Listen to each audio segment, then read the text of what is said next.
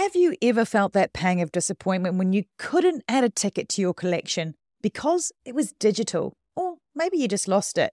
Well, stubforge.com is here to change that.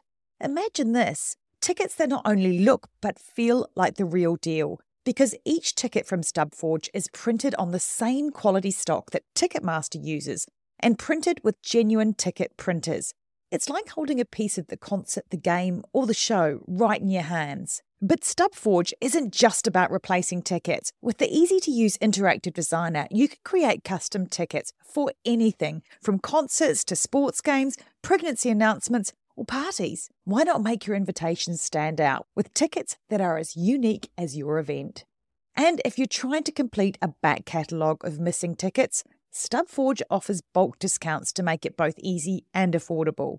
With StubForge, you can once more give your loved ones physical tickets and see their eyes light up instantly at the best gift you can give. So, whether you're looking to reignite your ticket collection, craft the perfect gift, or send the coolest invites, head over to stubforge.com. Start creating today and see how Stubforge makes every ticket a story worth saving. Visit stubforge.com and start making tickets today. Hear that? Believe it or not, summer is just around the corner. Luckily, Armor All, America's most trusted auto appearance brand, has what your car needs to get that perfect summer shine. Plus, now through May 31st, we'll give you $5 for every 20 you spend on Armor All products. That means car wash pods, protectant, tire shine, you name it. Find out how to get your $5 rebate at armorall.com. Armor All, less work, more clean. Terms apply. Live on Fireside. Hello and welcome to Guilty Greenie, live on Fireside from the Climate Collab Auditorium. We are your imperfect host. I'm Cait Bagby. And I'm Sarah Ferris. And we are tired of perfectionism and trying to live more sustainably. Personally, I'm completely overwhelmed with trying to make the correct choices. Like, how am I supposed to know whether faking is worse than chomping into your own homegrown Babe the Piglet? So let's get real for a minute and focus on what we can achieve. Because I don't want to feel like I need a maths degree to work out the carbon footprint of a sandwich versus a salad every time I have a meal. Join us as we bear all. We'll share our own guilt, share our own journeys, and just add some levity in our attempts and fails to be more eco friendly. But in the real world, right, Cait? Absolutely. We will be sharing our own journeys the good, the bad, the laughable, and today we are sharing the plain and simple Greenie's Guide to Sustainable Travel. Because this is something that I think hits close to home for both Sarah and myself. I think I'm going to feel super guilty this episode. Travel is something that I certainly cannot do without. I don't know if you can tell, but I'm not from around these parts in the UK where I currently live. My home is 24 hours on a plane on the other side of the world. As a starting point, that makes me nervous.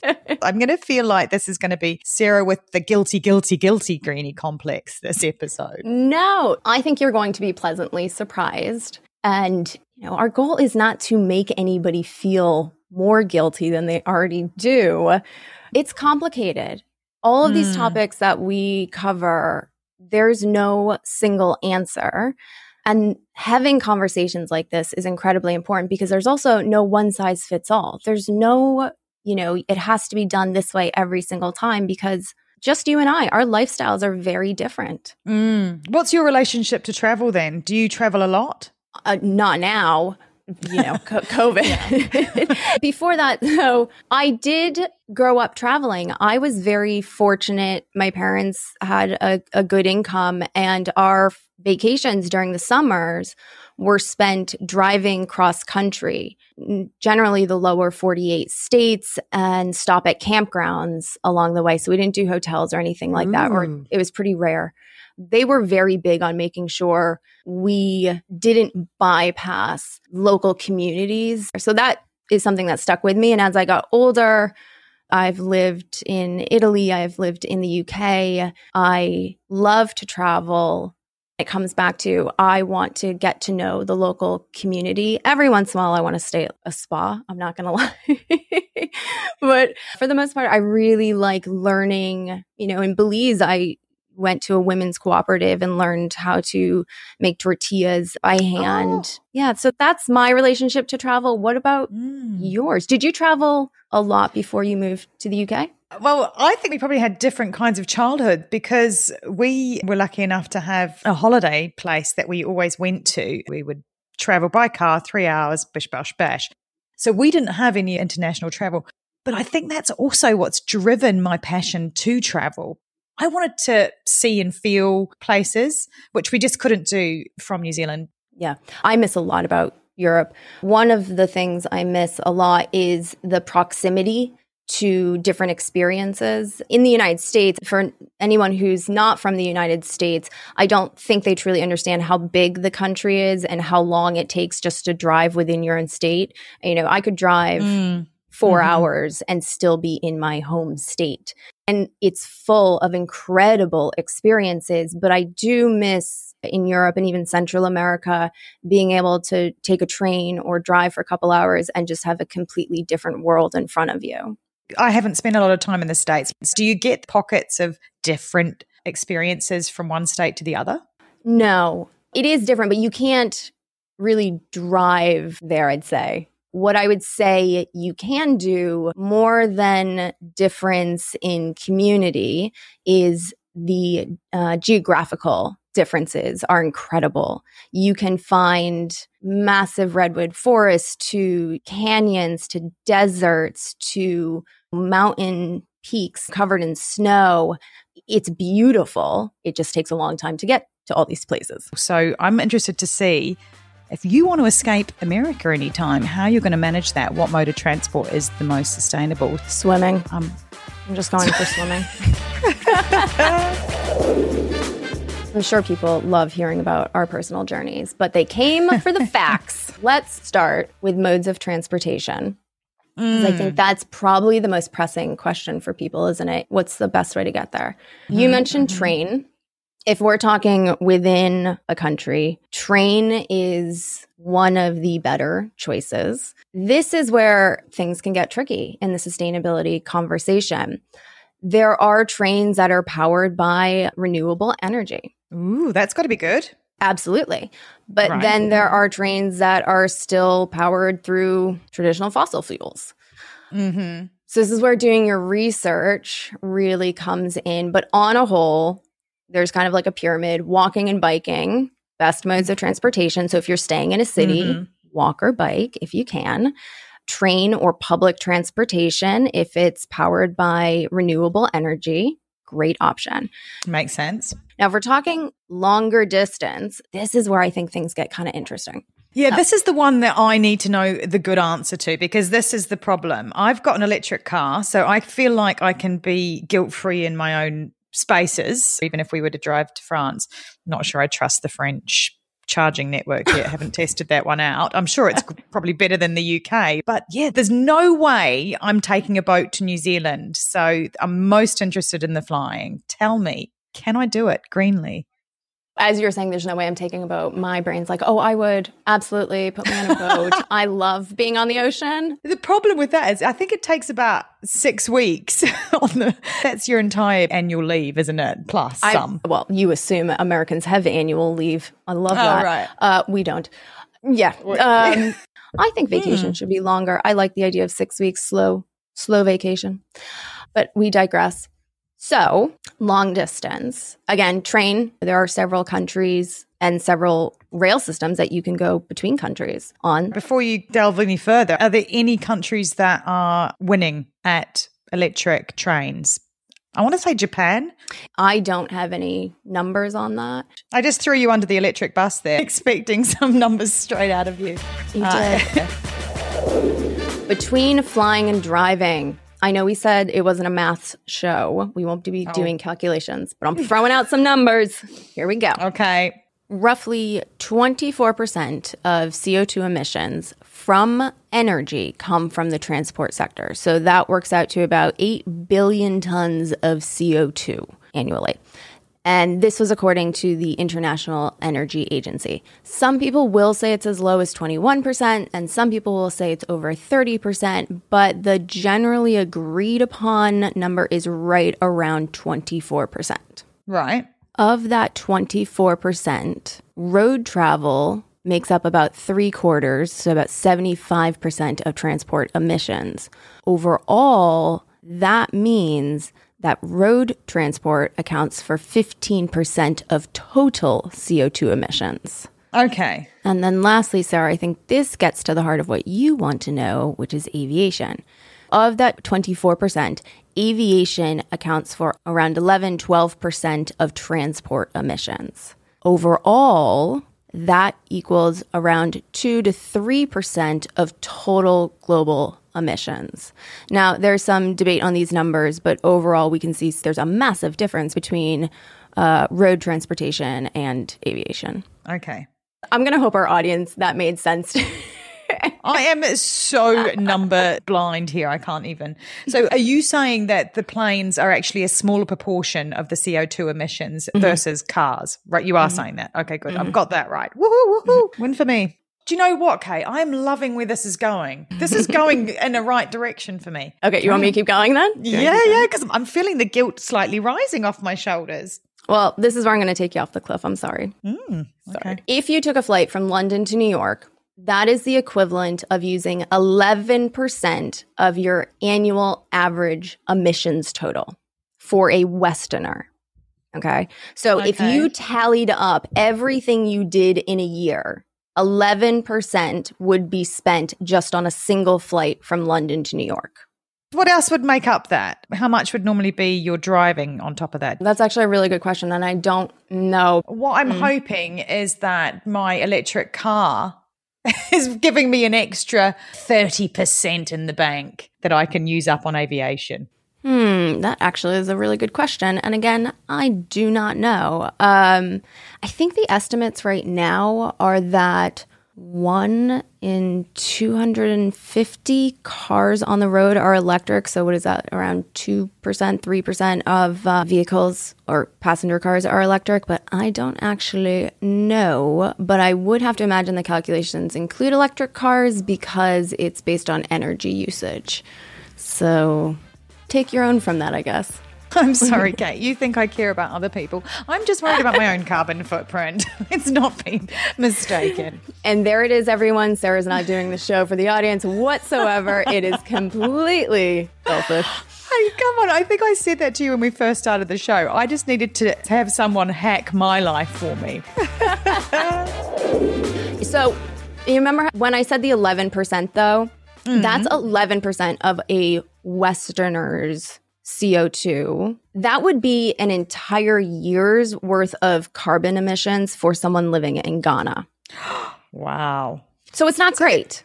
It's not great. I'm interested to know if we should be doing a show on what our actual Westerners footprint is. What's that made up of? Because it'd be interesting Oh, to then like break it down and look at, okay, here's a place I can make a gain.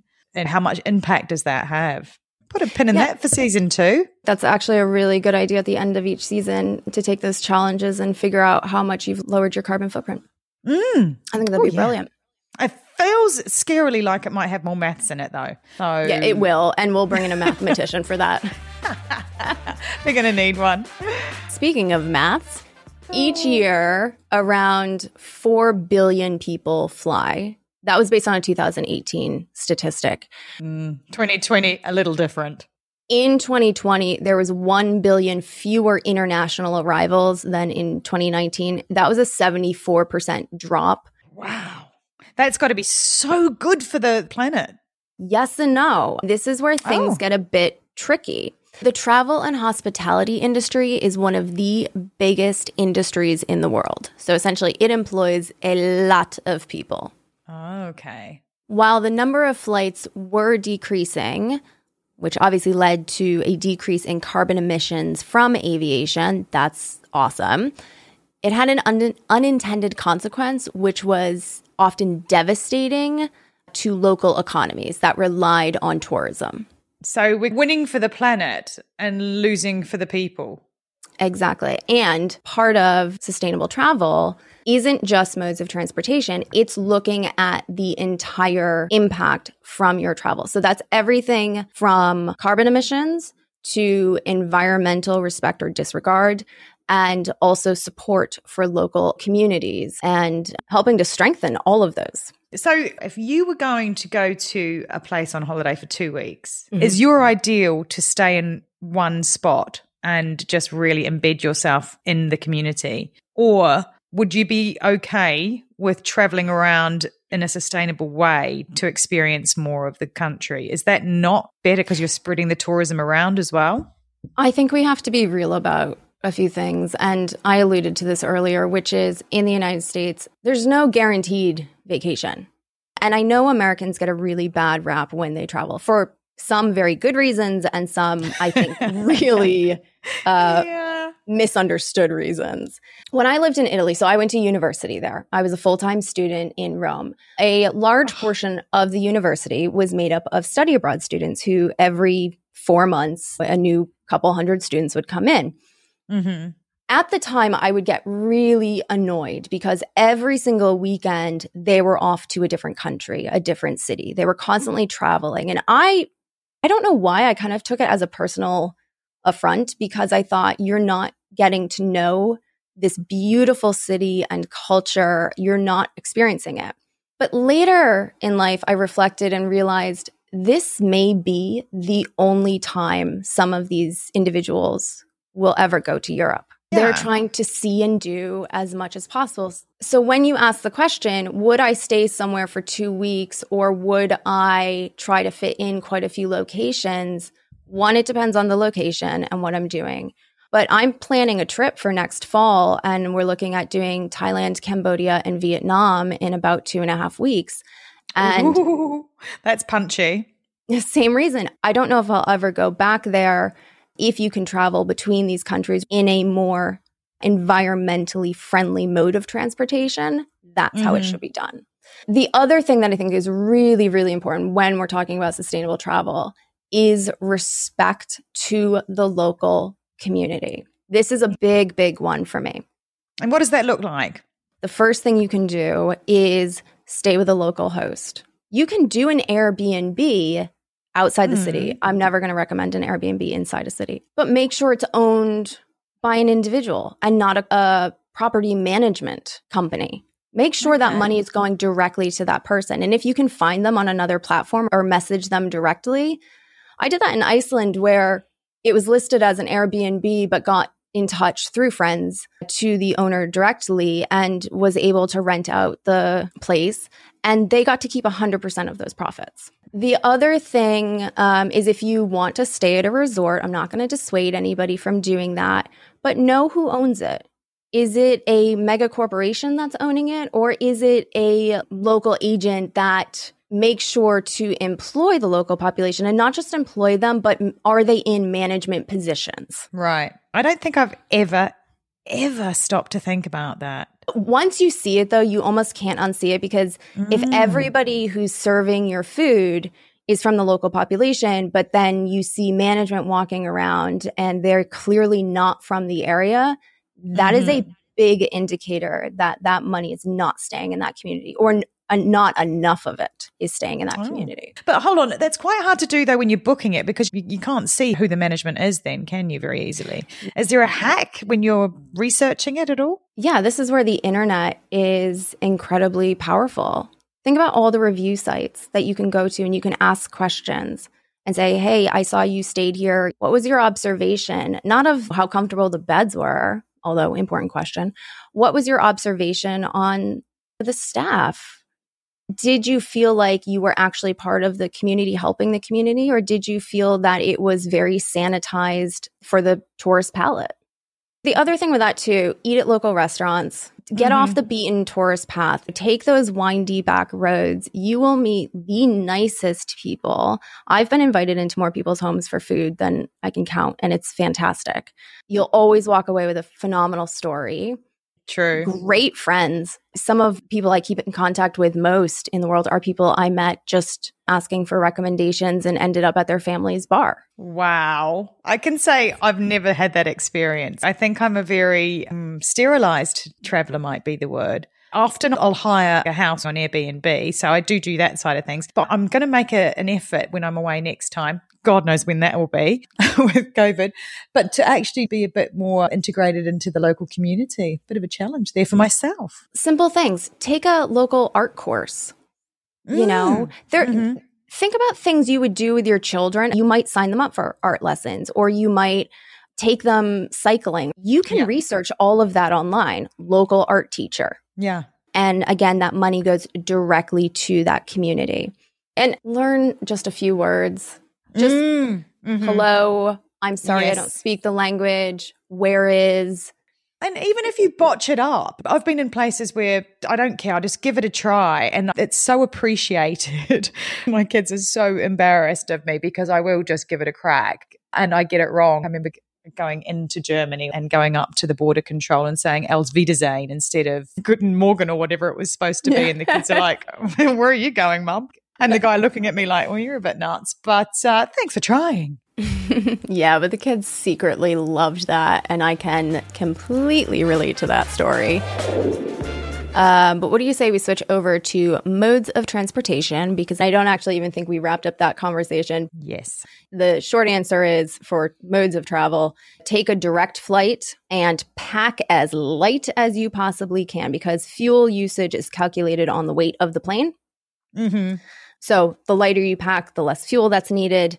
And then on top of that, a lot of the emissions from aviation come from takeoff. So direct flight is the way to go.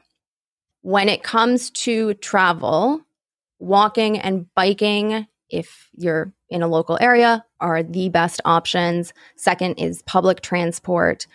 Third would be flying if you're taking a longer journey. And last, very last, is driving yourself, Mhm. like your own car. Often now, when I book a flight, they say, "Do you want to offset your carbon emissions by, you don't know, paying extra?" Do you know where that actually goes and how effective those offsetting plans are with airlines? Yes, Is it greenwashing? it very much can be. Yes. Right. And I actually think we should do a show on carbon offset and carbon Mm. credits. Listen, it's never a bad thing, in my opinion, to give back or offset to the best of your ability, even if you don't know that much about it. There is a lot of greenwashing that happens in every industry. Hospitality and tourism is not exempt from that whatsoever. But you do have to start somewhere and learn Yeah. as you go. So if you have that option, do it. And then in the meantime, stay tuned to the episode of Guilty Greenie where Sarah and I discuss carbon offsets. Do you think they'll ever make aviation transport green? Do you think they can make an electric plane? they are trying. And I just came across an article uh, last week that they were able to find a new biofuel. And I forget what it was. It's not the first time that a green fuel has been found. The problem is scalability because we do fly a lot. We have tourism and then we have business travel. Business travel has dropped down, obviously, because of COVID, and more people are realizing they can work from home. Mm. But there is still a lot of business travel. Volume is only going to increase as people want to see the world. It's scalability and it's also untested. So, best guess is that one, we are years away from making any of these biofuels or uh, electric planes usable. And then on top of that, then you have to mass manufacture, which opens up a whole different conversation. My guess is we're looking years, decades out on that. So, what I'm hearing is that it's okay if I travel by plane, if I have to. If I travel direct, travel light, and don't do it too often. If it's 11% of my carbon footprint for the year, you don't Mhm. want to be doing multiple long haul flights. No. I mean, so many people overlook this, but traveling locally is one of the most sustainable things you can do. Now, again, it depends, Sarah. You're close to a lot of things. I'm not close to a lot of things. But I am far from my family. Yes. So I've always got built into my carbon footprint a need to get home. So mm-hmm. I do have to be really aware of the rest of my travel that I'm doing in the year. I would also say we live in a modern world. We are to some extent at the mercy of how the world operates right now, economically, politically. So we do need to be accountable for our impact on things, but that also doesn't mean we should be beating ourselves up for wanting to do things like seeing our family. Mm. Looking at, okay, I know I'm going to take two flights a year, and that's non negotiable for me. But maybe mm-hmm. I can mm-hmm. line dry my clothing. Maybe I can take shorter showers. Maybe I can yeah. learn to compost. At the beginning of the show, we said everybody's lifestyle is different. And as long as you're not abusing it and excusing your behavior by just saying, oh, well, I'm going to take flights, but, you know, I turn off the lights when I go to bed. You're not being accountable at that point. You're greenwashing yourself. Yeah. Well, you're deluding yourself. Everyone's lifestyle is different. You have to find what works best for you while trying to constantly do a little bit better. But that doesn't have to be hard. So, if you were going to sum up your main points from the travel, what, what would we, be the things that you'd want to ram on home to everyone? I would say when it comes to sustainable travel, you need to take into account modes of transportation, where mm-hmm. you are staying, how you are supporting the local economies and communities, and what you are learning from it. So once you're there, stay at a locally owned hotel, resort, whatever be very mindful of your impact. Are you staying on trails when you're hiking? And then, last and certainly not least, is to help the local community in the way that they need it. Don't just go in there and assume you know what they need. Really get to know people. Mm. Buy your art from a, a local art studio that's off the beaten path. Eat at family restaurants. Find the parks that are outside the tourist. And I should add this little asterisk travel in the off season. Oh, travel in the off season. Threw that one in there last minute, didn't you? Yeah. So I was, as I was saying that, I'm like, there are certain economies that heavily depend on tourism's dollars, and that money needs really to be spread out over the year. One, you get mm-hmm. to help the local economy. Two, you get to see things. It's cheaper, and you get to see things that you wouldn't because otherwise you'd have throngs of people standing in front of you. Oh God, I can't stand crowds. I'm all about no. the off season. I know, you know, the pretty travel photos are so enticing, but go to the places that people aren't talking about. It doesn't mean they're less safe. It just means they haven't been plastered everywhere online. But those are the most magical experiences. Hidden gems, hidden gems. Hidden gems. Yep. That um, was a lot. It was a lot. But the great thing is, I actually have come out of all of that information feeling less guilty than I thought I would, which is a win for me. I told mm. you. But I think for me, having the electric car has been a massive game changer in how I look at traveling as well. When COVID first came, we had like a gas guzzler. And after COVID, having it sitting on the street for months on end, not impacting the environment, I actually felt really guilty about sitting in it and putting the pedal down. So that's why we went to the electric. And I think COVID, it has had some benefits for the planet. Wouldn't you agree? Yes. Last year, beginning of this year, there was some data that came out in terms of COVID and travel and how decreased travel has had actually helped the environment. Uh, some of the ones I'm sure people saw this on the news was, you know, the Venice canals had cleared up and mm, there were there mm. were fi- there's certain species of fish that were coming back. Demand for coal went down. There was a decre- yeah. decreased electricity demand. Traffic congestion lightened. Right, we got cars off the roads, and CO2 emissions were lowered in some places by as uh, much as ten percent. What they found though is a lot of those were short term. Right. Because it's interesting to wonder what will be the positive things that we will take forward from being in lockdowns. That was the speculation. Everyone was really hopeful. They're like, oh, this is a great resetting point. So when we move forward, mm. we can now see how quickly we can turn things around. And it was like everyone just kind of forgot, you know, applauded yeah. all the great things, but then just was like, I have to go back to my, I have to go back to living. Yes, because I know that over here we've had a petrol crisis that hit us back in September 2021. And since then, the amount of electric cars that I now see in my neighborhood has definitely increased. And hopefully that's going to speed things up and we're all moving towards electric anyway. But enough of my electric car. God, I crap on about it, don't I? Because you love it, actually. I great, love it. It's a great advertisement. Don't say the name of it, though. Maybe we can I find a can't. sponsor. Oh, I know. That'd be great. I fleet of them. Bring it.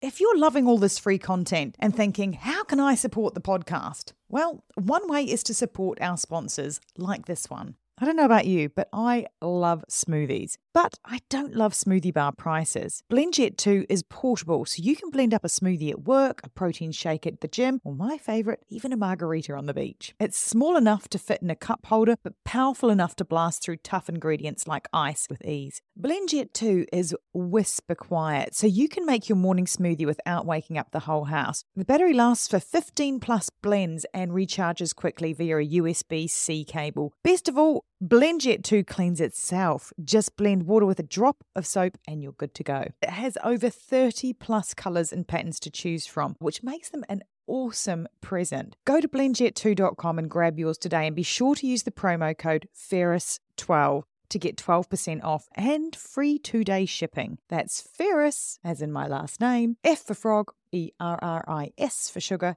12. Whatever way you remember it, Ferris12 into the website. They guarantee you'll love it or your money back. Plus, as a bonus, it's a great way to support the podcast. And if you can't remember Ferris12, go to the show notes and click the link. Now that I've had you feeling good about traveling, Yeah, let's talk about what your. You want to start with lows today or highs? we could do lows. All right, let's bring it down. That's right. The mood was too good. Let's bring it down. All right, do you want to start? No, I've been talking too much. You're up. Okay, What was your low all of the week? Well, my low of the week is the compost bin. Okay. A couple of episodes ago, you gave me the challenge of recycling, well, of composting all my food waste in the house. And Yep. this is probably the one challenge that I was resistant to because I knew I should do it. I didn't know why until we had that episode and go back and listen to it if you're not sure why. It's great reason to compost food, but it's just still annoying. I still swear every time I empty the bloody bin because the damn bag breaks and blah, blah, blah. Plus, it's one habit that has not been adopted by everybody in the house. So every time I open the bin, the banana skin in the bin beside the compost bin. So yeah, that's my low, and it's not that big. We'll get there, and I will not not have the compost bin now. I'm not going backwards, but it is just a little bit of one of those reality points of um, yeah, it's not all rainbows and butterflies. Yeah, we talked about freezing, so it would stop, you know, juicing, so to speak, on the kitchen counter. Um, but you said you didn't have space in the freezer for that. What about why use a liner at all? Is it required? Oh, no, well, no, it, it's because then I can do smaller bits. Like I can just, it, it seemed like it was cleaner. I think the problem is the bag is compostable. And by the time you go to empty it, what I'm hearing myself saying is I need to empty the bin more often. That's mm. probably the issue. I issue. mean, that would, yeah, that would that would help. one issue. Shut the heck up, Sarah, about you whinging over a compost bin. But you know, you did ask me my low. If that's my low, then I'm living a great life. Let's be Listen, fair. but that's a very real frustration. Hmm, we're being real. Okay, come on, tell me your low. My low of the week, I feel like it's an accidental, it's an accidental low. Hold on, nobody plans a low. Yeah, that's that's a good point. Okay. We had Thanksgiving this past week. There's a lot of food, a lot of dishes. Everyone just sat down to eat. And someone went to go rinse off, I think it was a plate or something, and they said, "Oh, your your water is not working." It turned out my water pressure tank broke. Oh, that is So- a pain. Yeah, I had no water in the house. We did figure out how to rig it for 10 minutes at a time. We'd get water and then it would turn off again. We called a couple plumbers. Mm. and no one called us back. We didn't exactly know what was wrong with it, but we knew it was an older system from the 80s. So instead of replacing what we think was probably just two or three pieces that needed to be fixed, we bought and installed an entirely new water pressure system. Cait, that's exactly what I would have done. But I'm guessing that's probably more efficient in terms of heating, maybe. I'm clutching at trying to find some positives for you there. no, so it's not for heating. It's Oh. just literally for getting the water through the pipes. Oh, okay. Well, I can't help you out. Shame, It shame, was- shame on you. It was like when I think of it as a low, I had to buy an entire new system instead of just replacing one piece. Give yourself a break on that one. Let's go to your highs and, and bring it up. Bring it up. What have you got for me? Well, my high actually has to do with the plumbing. This sounds so weird. Um, oh. so I learned after the fact, most likely the reason a plumber never got back to us is because apparently Thanksgiving through the holidays, through Christmas, is the busiest time for plumbers. And I couldn't figure out why. I thought, are people washing more dishes? What's happening? Turns out it's actually from the garbage disposals in the sinks. Do you know- oh, do you yeah, yeah, yeah, yeah. Yeah, well, we don't have one, but yes, um, I know exactly what you mean. Yeah. I don't have one either. They scare. They, We they used scare, to. They scare we used me. to have them, and my mum would be absolutely petrified that somebody would put their hand down it and, and mush it up. So it was used with I mean- caution. I've never heard of that happening to anyone, but uh, for some reason I can picture losing a few fingers, so I don't allow them in my house. So my high was Mhm. that we had, I'm going to say a minimal, it's not definitely not zero, but a minimal food waste Thanksgiving. Well was my high. done. Anything we didn't eat that could either be composted or fed to the animals, we did that. Anything that could be saved to made into uh, soups or stocks, we did that. So I'd say for the amount of food, very, very minimal waste. Well done. And that's why I think that you live like the Waltons. I, I have this idyllic picture of you living there with your pickling jars and your pumpkin mash. I don't live on the prairie. That's the one, Little House on the Prairie, not the Waltons. Yeah. What was your high?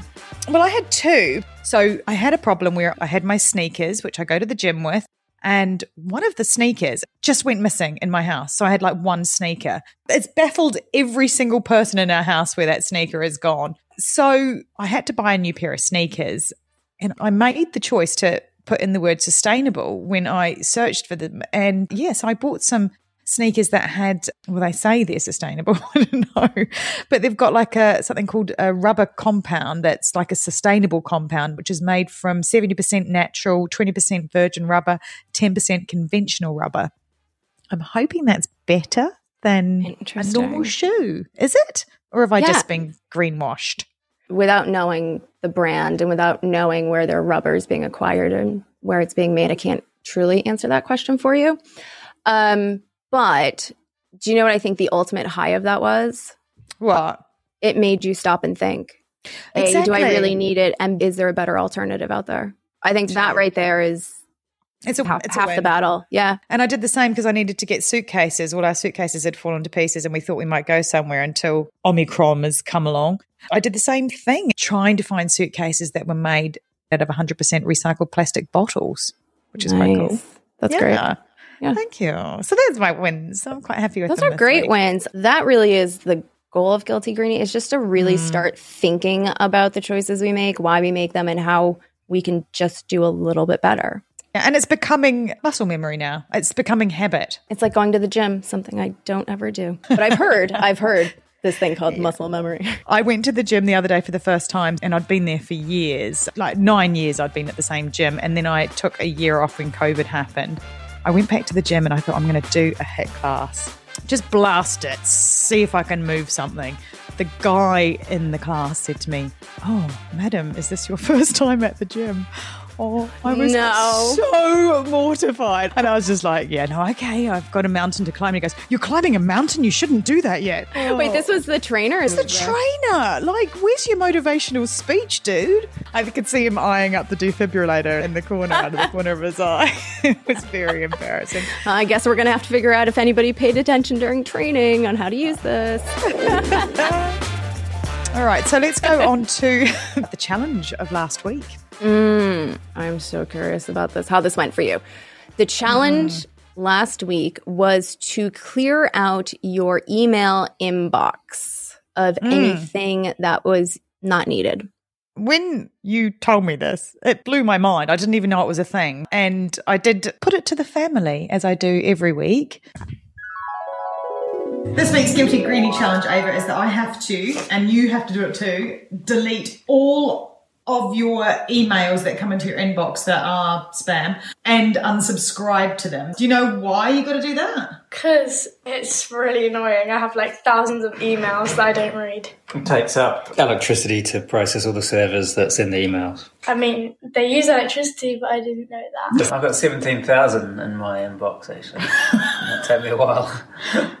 So apparently it creates a carbon footprint, which I didn't realise. I just thought it was paper free. Yeah, that makes sense actually. Because we're doing an audit at work, and part of your carbon footprint is how many um, or what AWS data centers you use and how much. What's AWS uh. Amazon Web Servers, which is like that, and Microsoft Azure, are the two big data centers in the world that people use. Okay. See if you can delete some of yours. I've done it already. I've encouraged you to do it in the past, and you've mocked me if you recall. I thought it didn't make any difference. Given you get one about every ten seconds. I think my spam folder is probably causing a ozone hole somewhere. I love the different reactions. Avian's like, it's just annoying. I know, it's so annoying to me. But, But Gareth is spot on. And interesting that his work was actually looking at that, doing a project on how much that contributes to their carbon footprint, which I thought was really good. The thing that surprised me about this challenge was I didn't even put two and two together. I thought, oh, great, I'm paper free. So I thought that was guilt free. Didn't even take into account the electricity that it was consuming. Mhm. It is freaking time consuming to unsubscribe after nearly 40, well, 46 years odd of just letting your inbox Pile fill up. Well, to be fair, email wasn't around 46 years ago. So maybe 26 years ago. Now I'm just consciously doing it. I, every time one comes through, I'm unsubscribing. Some of them make it easier than others. Yes. Um, and that's really annoying, but I'm definitely going through it. I think it's good now because Aviana's going to know to do it from the beginning and she's going to have a nice clean inbox, which is, you know, something that's going to take me a long time to achieve. Good challenge. I think I had mentioned it in the last show. I spent, this was two summers ago, when I learned the size of the problem. I had 200,000, I had hundreds of thousands of emails, and I sat there in the evenings deleting Oh and unsubscribing gosh. to the point where now my inbox total, not even unopened or anything, has 32 emails in it. That's impressive. Okay, that's hashtag goals. I'm going to try and get there. It's a long way for me to go, but I'm going to try. For anybody curious, Gareth nailed it. And also, I Mm. love his reaction about how he's like, I've told you about this and I've tried to get you to do this. It's taking He a stranger. Yeah, to convince you. Roughly 319.6 billion emails are sent daily. That's about 3 million emails every single second. Wow, that's a lot. and it takes up server space right? If you're not Mhm. deleting them it takes up energy for those servers also energy to send them for a plain text email. It's around four grams of carbon emissions i'm sorry carbon dioxide equivalent. If you add multiple attachments like a pdf or photos or anything like that it's 50 grams. It adds up very quickly to the point where sending one less email would save the equivalent of 3,334 cars on the road. It would be the equivalent of taking 3,000 cars I off the road. I feel like I have been responsible for the polar ice caps melting with just my emails. That is really bad. Great. Well, now I'm terrified of next week's challenge. We're going to be doing tech. Are you tying your challenge to that or not? Yes, I am. oh, no. Okay. You get another tech one, and I think this is also going to surprise a few people. We're not going to go into the particulars of it today. We'll save that for next week. I'm so sorry for this. I'm so oh, sorry. don't start like that. That's not a good way to start. I'm so sorry. Okay. Your challenge for this week is no streaming music. I think I've just won. Hold on. I need to clarify. Like no When Spotify, Pandora, it- SoundCloud, Apple Music. Is it just music or is it podcasts? Here's the thing. I was talking about this challenge with my husband, and he said, um, "Here's the issue with that challenge: is if all your listeners stop streaming, you will not have a show." Oh my god! And this is the last episode of Guilty Greenie. Thanks everyone for coming. Yeah. Goodbye. Oh no! But if if people you know, take some advice, take some insight away from Guilty Greenie to the mm. point where we actually don't have a job, I would say we've done our job. True, true. So are you telling me that I can't stream podcasts or I can? What do you stream the most? I'm not a massive music listener. If I'm ever got something in my ears, it's generally a podcast. But it's not saying that other people in the house don't. So, you know, we can inflict the pain on them, right? We'll change it. No streaming TV or movies then. Cait, you're breaking up on me for sure right now. Can I tell you something? Best of luck to you. Oh my God, we're getting a new TV tomorrow. oh no. Oh, that sucks for you. That does suck for me. Okay, I'll stop the podcasts. I'll stop the podcasts. I promise. What, I'll isn't stop this the, the first time bargaining isn't bargaining the first uh, step? I will stop the podcasts and raise you the streaming of the music. Okay. All right. Let's go back to the original. That's how one kind of we sit on the couch together at night and have a moment watching a box set or something together. So I'd rather get rid of the podcasts and the um, music. Please. Can I? Please, please, please. I will let you choose because this was going to be a very tough challenge. So I will. I will let you negotiate the terms of this one. Streaming, that's the focus though. All right. Well, I'm going to commit to you that I'm going to stop streaming music and podcasts. Actually, why don't we record tomorrow? No. Worth a try. See, I have this co-host on this podcast that makes me do work when I'm not hosting a show. She makes me edit transcripts and all sorts of stuff. So take it up with her. Okay. She sounds like a cow. All right. well, I think that's it for the week, isn't it? I think it is. Please do join us next week to see if Sarah accomplished her challenge and for uh, more the good, the bad, and the laughable as we tackle our own sustainability journeys exclusively on Fireside in the Climate Collab Auditorium. Thank you for joining us on this week's episode of Guilty Greenie. If you've enjoyed this podcast, please share, rate, five star review on Apple. It helps others find the podcast and get the climate conversation flowing. Guilty Greenie is an independently made podcast, so if you would like to support the podcast, please go to buymeacoffee.com backslash guilty greenie. The more support, the more content for your ears. Follow us on Instagram at Guilty Greenie and join us in tackling the Guilty Greenie challenges. Make sure to share your experiences, the good, the bad, and the laughable. We love to hear from you. And let us know what topics you want to know more about. Until then, stay curiously green. Bye bye.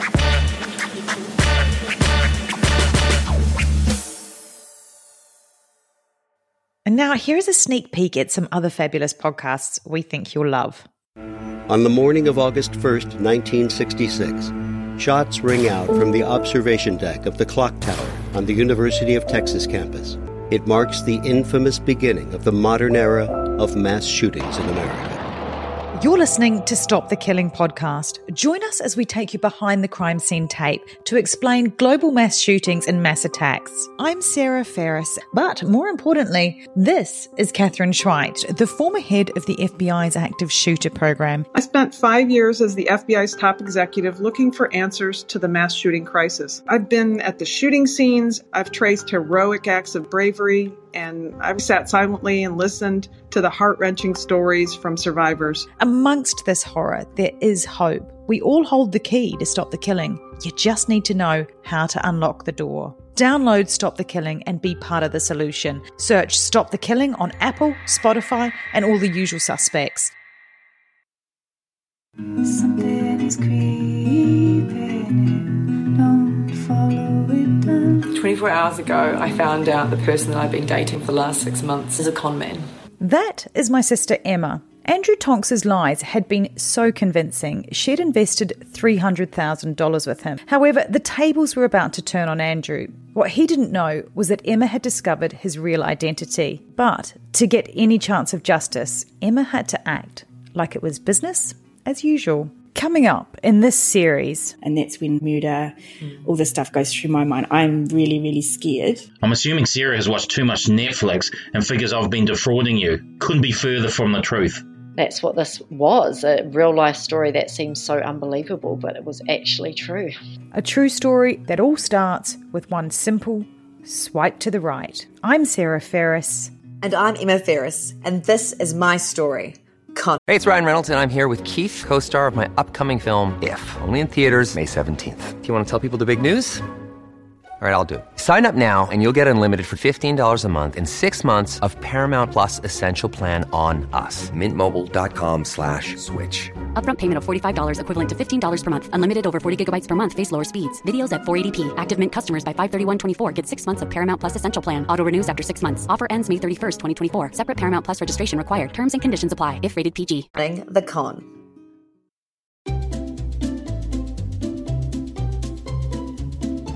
Hello, and welcome to Novel Conversations, a podcast about the world's greatest stories. I'm your host, Frank Lavallo, and for each episode of Novel Conversations, I talk to two readers about one book. And together, we summarize the story for you. We introduce you to the characters, we tell you what happens to them, and we read from the book along the way. So if you love hearing a good story, you're in the right place. Our ninth season is coming this fall. Tune in to hear from some of the all time great authors Charles Dickens, Jules Verne, F. Scott Fitzgerald, and more. Subscribe to Novel Conversations wherever you listen to podcasts.